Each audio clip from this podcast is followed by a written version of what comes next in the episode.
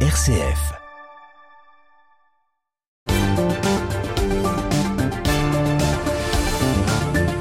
Et on commence tout de suite ce 18-19 avec le point de vue de Raphaël Delacroix. Bonsoir Raphaël. Bonsoir Thomas. Nous en parlions déjà hier, mais vous avez souhaité vous aussi revenir sur le coup de force de Prigogine en Ukraine. Eh oui, il ne faut pas crier euh, victoire trop tôt et dans la foulée de notre chroniqueur Elzer de Sabran qui hier parlait d'un coup d'état d'opérette. Je souhaitais moi aussi apporter un contrepoint à ce qu'on a entendu sur la quasi-totalité des plateaux radio ou télé, à savoir que le pouvoir de Poutine était fissuré, que l'Ukraine n'avait qu'à se frotter les mains, voyant dans ce coup de force un coup d'État susceptible de renverser le régime. Or, que s'est-il passé? Prigogine, en guerre ouverte, hein, avec le ministre de la, de la Défense russe Sergei Shoigu, a craint que sa ministre soit absorbée purement et simplement dans l'armée russe après avoir obtenu des résultats significatifs sur le terrain.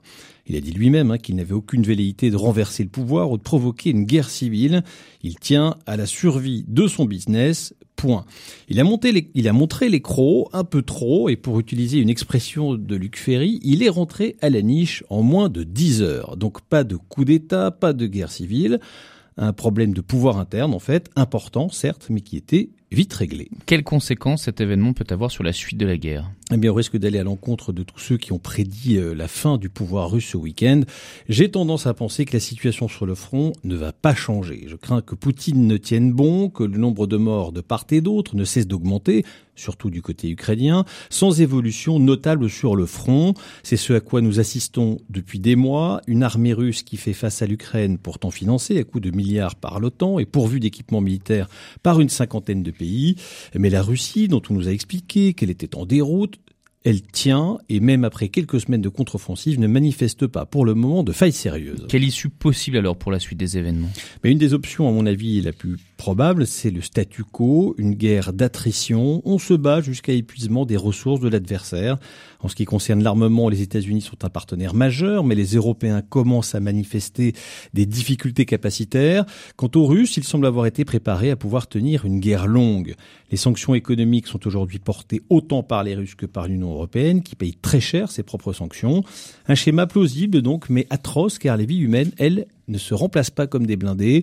Jusqu'à combien de morts va-t-on encore aller? C'est là l'unique question qui vaille. Donc pas de paix possible à l'horizon.